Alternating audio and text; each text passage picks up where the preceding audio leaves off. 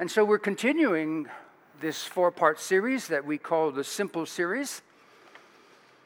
And this, in this series, we're describing and explaining in some detail that model of ministry that we're presently pursuing here at Holy Cross, which is a model of ministry that's designed to help us be more authentic disciples of Jesus Christ and to help us help others become more authentic disciples of Jesus Christ. Indeed, being disciples of Jesus Christ and helping others to be disciples of Jesus Christ is the church's primary mission.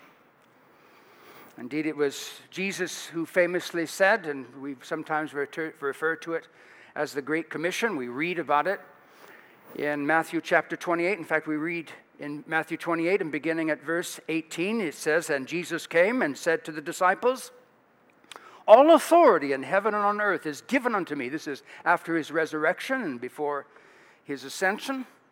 And he said, Go therefore and make disciples of all nations, baptizing them in the name of the Father and of the Son and of the Holy Spirit, teaching them to observe all that I have commanded you. And behold, I'm with you always, even to the end of the age. And so, since this is what Jesus wants us to be doing, He wants us to be disciples and He wants us to help others be disciples. At Holy Cross, we're attempting to make this our simple purpose. The primary focus of everything that we do, whether it's Sunday morning or it's Saturday morning with the men or Wednesday night with the women or with the children or with the youth, whatever the context, this is our primary focus. And the process for accomplishing this focus, this simple purpose, is as simple as the purpose itself. Indeed, in order to be disciples of Jesus Christ and to be, help others become, we want to commit ourselves to this process and invite others to join in it with us to give us a handle on the process, we've made this simple visual that you see on the screens there. Step one is worship God uh, regularly. In fact, we talked about that last week. The second step is grow together faithfully. Step three is serve others lovingly. And step four is be maturing in Christ continuously. In fact, if you look at the at the, uh, the, the, the, visual there, you'll notice that you start at step one, you move to step two, you move to step three, you get to step four, and then step four takes you right back to step one. So it's not like you get to step four and then you say, Whew, I'm glad that's over. We're finished with that. No, it is a process that continues. And so when you add a step, you don't dismiss a step or stop a step. You just keep adding and you continue to work the steps worshiping God regularly, serving other, or, uh, growing together faithfully, serving others lovingly, and maturing in Christ continuously. Today we're talking about step two in the process grow together faithfully. Notice it's an imperative grow together faithfully. And notice that in step two, it's something that we do together. In fact, that's the first two words of the step grow together. Not grow alone or in isolation, but rather grow together in community. Indeed, uh, all of us are created in God's image and likeness, so we're told in the very first chapter of the Bible, in Genesis. And even God, if you think about it, is a community of persons. Because our God is Father, Son, and Holy Spirit. And even before God created anything, the members of the Trinity, Father, Son, and Holy Spirit, were living in loving community and continue to do so in, uh, uh, in transcendent of and involved in the created order. And so God is a community of persons. We're created in the image of this communal God. And we are invited by this God into this God's fellowship. It's interesting that the, the, the, the, God of the Bible, the Father, Son, and Holy Spirit, do all things together. They create together. In fact, you can find scriptures that refer to the, the Father creating, and the Son creating, and the Holy Spirit creating. Uh, they, they sustain together, they, they sustain what they've created, and together, Father, Son, and Holy Spirit, they call us into covenant community with them. In fact, it's an interesting thing. There they are. They love each other, Father, Son, and Holy Spirit, and then they invite us to share in their community. In fact, as one person said, the Christian life isn't about inviting God into your world, the Christian life is about being invited by God into God's world. and God does what God does Father, Son, and Holy Spirit in community, all things together. And so God means for us also to grow together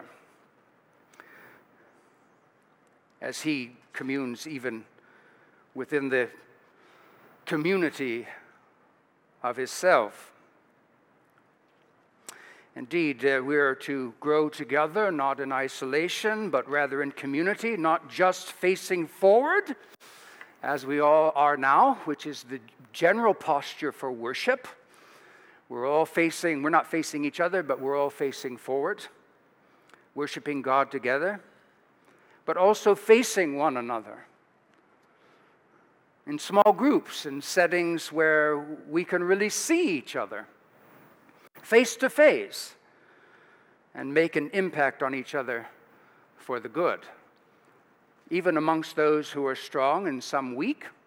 In fact, the strong need to hear from the weak and the weak need to hear from the strong, and those who are knowledgeable need to hear from those who aren't knowledgeable. What are the questions that they have? What are the concerns? What are the things that are having difficulty wrapping their heads around?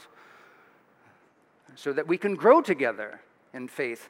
Nicky Gumbel, who was a one time uh, vicar at Holy, Prom- Holy Trinity Church, Brompton in London, in the Diocese of London, he said that big things often, often happen in small settings big things often happen in small settings, and that's especially true as it relates to discipleship.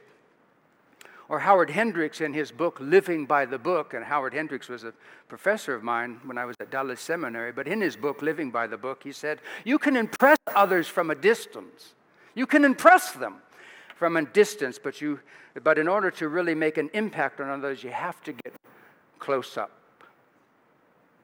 And it's by making, it's by making a spiritual impact on each other's for good that our lives are transformed. In fact, many of you will be familiar with the threefold uh, ministry motto of Holy Cross Church, and that is welcoming all, transforming lives, glorifying God. Welcoming all, transforming lives, glorifying God. And it's when our lives are being transformed and changed more and more into the image of the Son, that's when God is glorified in us. Dan Allender, in, his, in the film uh, The Heart of Man, he said something interesting. He said, God isn't trying to get us to conform. Rather, God is inviting us to be radically transformed, not to conform like, like being pushed into a mold, but, from the, but being changed from the inside out, transformed spiritually through truth and communion, both with God and with one another. And more often than not, real radical spiritual transformation takes place in these small settings that we're referring to. In fact, Jesus knew that. It's interesting, Jesus regularly met with his disciples, even potential disciples, in small settings. In fact, it, tended that the, the, big settings weren't tended not to be very fruitful at all. and, but the smaller ones tended to be quite fruitful. And so Jesus met regularly with the 12. And then out of the 12, he, he had another group, the three, John and James and Peter, and he would take them and be with them and do things with them that he didn't do with the others. Jesus had famous conversations with singular individuals. That's a really small group when you only have two. The woman at the well in John chapter 4 comes to mind, and that was very transformative. And the apostles themselves continued this, this process of making disciples that Jesus had passed on to them, meeting in large groups and then also, and very importantly, in smaller groups. And so I read uh, just a portion of what uh, Godson read for us earlier from Acts chapter 2. Acts chapter 2, beginning at verse 41, and we read, And so uh, those who received Peter's word on the day of Pentecost were baptized, and then we read, and they, and they the, the, the, those who were converted, they devoted themselves to the apostles' teaching.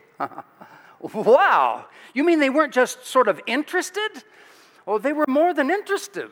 They devoted themselves to it.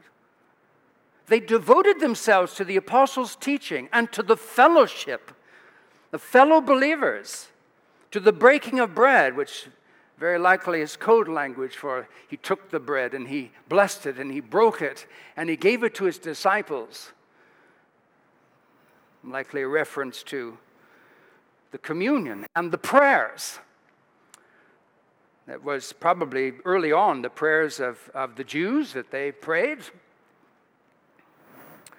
And it says, and awe came on every soul. Why? Out of the context of this devotion comes awe because people are being transformed. and awe came on every soul, and many wonders and signs were being done through the apostles. And all who believed were together and had all things in common. They were looking out for each other. They were selling their possessions and belongings and distributing the proceeds to all as any as had need. And day by day, they were attending in the temple. That's a big setting. they went there to worship together. and then they were breaking bread in homes. That's a small setting. And they were praising God and having favor with all the people and the Lord added to their number. Notice the Lord added to their number. Day by day, those who were being saved. And so, if we would grow as disciples of Jesus Christ, the process of growth and transformation will include gathering together in small settings. And so, step two in the process begins with those two words growing together. But it doesn't happen automatically. You may have noticed that. Indeed, step two in its entirety is grow together faithfully. Indeed, spiritual growth and transformation doesn't happen automatically. It doesn't certainly doesn't happen accidentally. Indeed, those who grow spiritually are deliberately, are deliberate, I should say, and faithful about it to do what they need to do in order to grow. In fact, it's not, it's not uh, just on the pastor. Somebody said, You know, wow, um, just think of what a great disciple Judas would have been if he had had a better pastor. no, it's really a give and take, isn't it? Gregory Boyle, in his great book, Tattoos on the Heart, he said this The slow work of God gets done when we're faithful. Indeed, growth and transformation takes time. Kind of touched on that last week. And that's why we must be faithfully devoted to it. And someone else has written people who are serious about something always seem to make room for it in their schedules. You may have noticed that. I always say in my house with the kids and so, well, listen, if you, want to, if you want to know what's really most important to you in life, a couple of things. Number one, think about the things you worry about. You don't worry about things that aren't important to you. So just think about the things that make you worry. Those are the things that are important to you. And then look at your calendar and see how you spend your time. And then look at your bank statement, see how you spend your money. And those things will tell you what's most important to you. And so, people who are serious about anything, the writer says, always make room for it in their schedules. And so, those who grow spiritually are deliberate and faithful about it. And they do it in community together with other believers, facing each other, looking each other in the eye, interacting with one another. And it's in small context that this can happen. Indeed, it's in the small context that we're able to do what we might call the one another's in the Bible. Are you familiar with the one another's? Right? John, we heard, one to, we heard one today from the gospel reading. John chapter 13 and verse 31. Love one another sacrificially. If somebody needs their feet washed, help them with it. Don't ever say to yourself, well, that's beneath my dignity. I don't have that like this one. I don't have the spiritual gift of foot washing. I don't know. Did Jesus have the spiritual gift of foot washing, or was he just telling us all to do it regardless of what our spiritual gift is? He was God come in human flesh, and he washed our feet. and he didn't think it was too undignified. Love one another. Hebrews 3 and 13, encourage one another. That's the opposite of envying one another and being jealous of one another. Serve one another, Galatians 5 and 13. Ephesians 4 and verse 2. Be patient with one another. In fact, the context says, Be patient with one another as God is patient with you. Honor one another.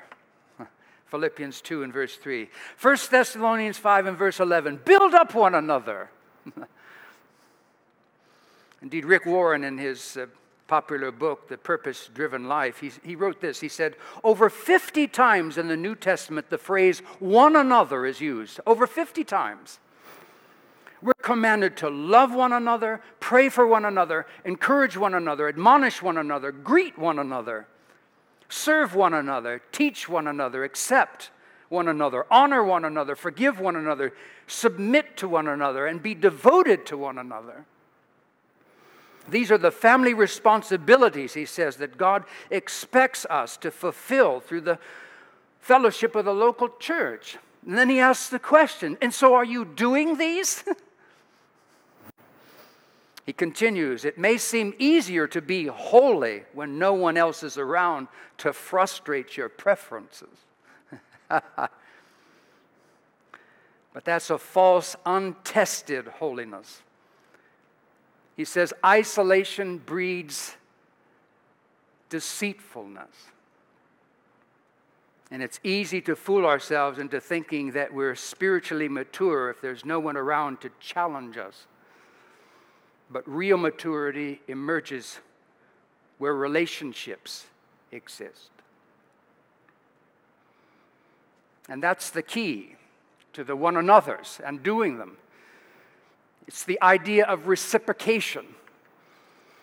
You invest in me, and I invest in you. And so, church life isn't just about gathering together to get something, which is a, a, a strong um, Er, uh, default setting for us in the culture in which we live, where the philosophy is consumerism and the belief that the more I get, the happier I'll be.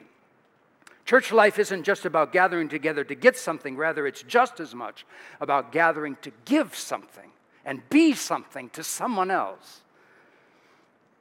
And those who are growing spiritually are doing so because they're committed to it, because they deliberately do it and they deliberately resist any habit that might keep them from doing it.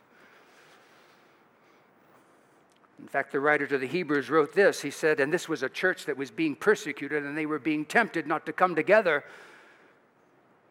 because coming together was actually dangerous in their community. And notwithstanding that, he says to them, let us consider how to stir one another up to love and good works, not neglecting to meet together, as is the habit of some, but encouraging one another, even all the more as we see the day. He's talking about the day of God's return, as we see the day drawing near. Now, of course, I don't need to tell you that not everyone in the church is, is growing spiritually. And that's not a new problem. In fact, it's a very ancient and old problem. In fact, we have reference to it in various different places, even in the New Testament. In 1 Corinthians, Paul wrote to the Corinthian believers, and he said, I, I couldn't come to you and address you as spiritual people. because you're not spiritual people. I had to come to you as people of the flesh, as infants, as babies in Christ, immature, is what he's saying. I fed you with milk, not solid food, for you weren't ready for it yet. Even now, you're not ready, for you're still of the flesh. For while there's jealousy and strife among you, are you not of the flesh and behaving only as mere humans? Or again, the writer to the Hebrews in chapter 5, beginning at verse 11, he says, I have much to say about this particular subject that he was covering, but it's hard to explain it to you since you've become dull in your hearing. For though by this time you've been in the church and you've been a Christian all of these years, by, by this time you ought to be able to teach these things. But you need someone to teach you again the basic principles of the oracles of God. And so, what to do? Well, I want to invite you to work the steps. it's simple. And the first step is to make a priority of, of, of worshiping God regularly. Don't skip it. we talked about the, the, the, cumulative effect of just being here. And sometimes the most spiritual thing you can do is just show up with ears cocked and hearts open, eyes to see what God is doing and what God wants to say. And then to add step two grow together faithfully. Bring your kids to Holy Cross Children, bring your, your students to Holy Cross Teens, go to Holy Cross Men, go to Holy Cross Women. Or, or why not uh, do this? I was thinking. Why not reach out to a friend or two and maybe invite somebody that you don't know so well um, and uh, set a regular time to meet together. Go at, at, a, at one of your homes or in a coffee shop to check in with one another, to study some small uh, passage of Scripture using the African Bible study method. In fact, we, we use the African Bible study method here, it, seemingly in every context in which we're doing spiritual formation. In fact, we have copies of it uh, out on the, uh, on the table there where there's other materials of Bible study plans, reading plans, and so on. And you can find it there. And we have the, the method described on the front sheet, and on the back sheet, we have uh, several sample texts that you could use with your small group. Uh, but you read the passage three times. The first time someone reads it and everybody looks at it, and maybe there's a word or phrase that pops out. And so after you read the passage, then you go around and say, Well, Bob, Karen, which, uh, which word or phrase stuck out to you? And then you share it with the, with the others that you're studying. And then somebody reads it a second time. And then after the second reading, then you go around and say, Now remind us what was your word or phrase, or maybe your word or phrase changed on that second reading. And by the way, what's happening is you're reading it, it's just sort of sinking in, and you're saying, Wow, look at that. I didn't see that. I didn't see that. And then you say, Well, so what does that, what do you, what do you think, what do you think that means? What, what, what, what, what, does it mean? And, and what does it mean to you personally? And people share. And then someone reads it a third time. And if it's the two of you, you just go back and forth. and you read it a third time, and then you ask this probing question. And so, what do you sense that God is telling you to do? Because we don't want to just be interested bystanders and say, well, wow, that was interesting. We want to hear and we want to respond to what God is saying. So, what is God telling you to do? Maybe he's telling you to think in a different way. Maybe he's telling you to act in a, in a new way. Or maybe he's telling you to start doing what you stopped doing or whatever. But you can sense as you're listening what God is telling you to do. And then after you've done that, then you pray together. You pray for one another. You share with one another what's going on and you pray for one another. And then maybe you also pray for others as well. And then you watch and see what God does because you have taken spiritual growth and your faith seriously.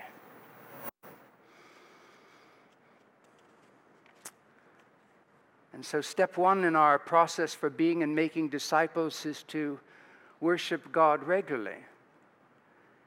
And step two is to grow together faithfully. And next week, if you're working the first step, we'll see you again and we'll unpack that third step. Amen? Amen. Let us pray.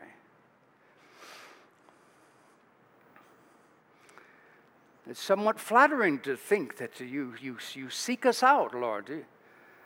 You want to have fellowship with us. You want to pour into our lives. You, you want to see us safe. You want to guide us.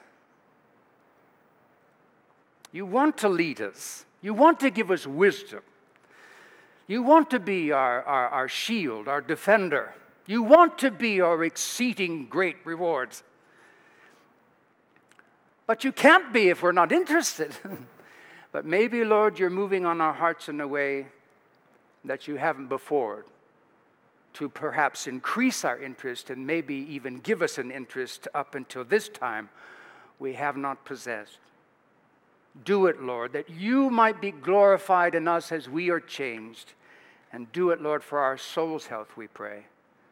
In Jesus' name, amen.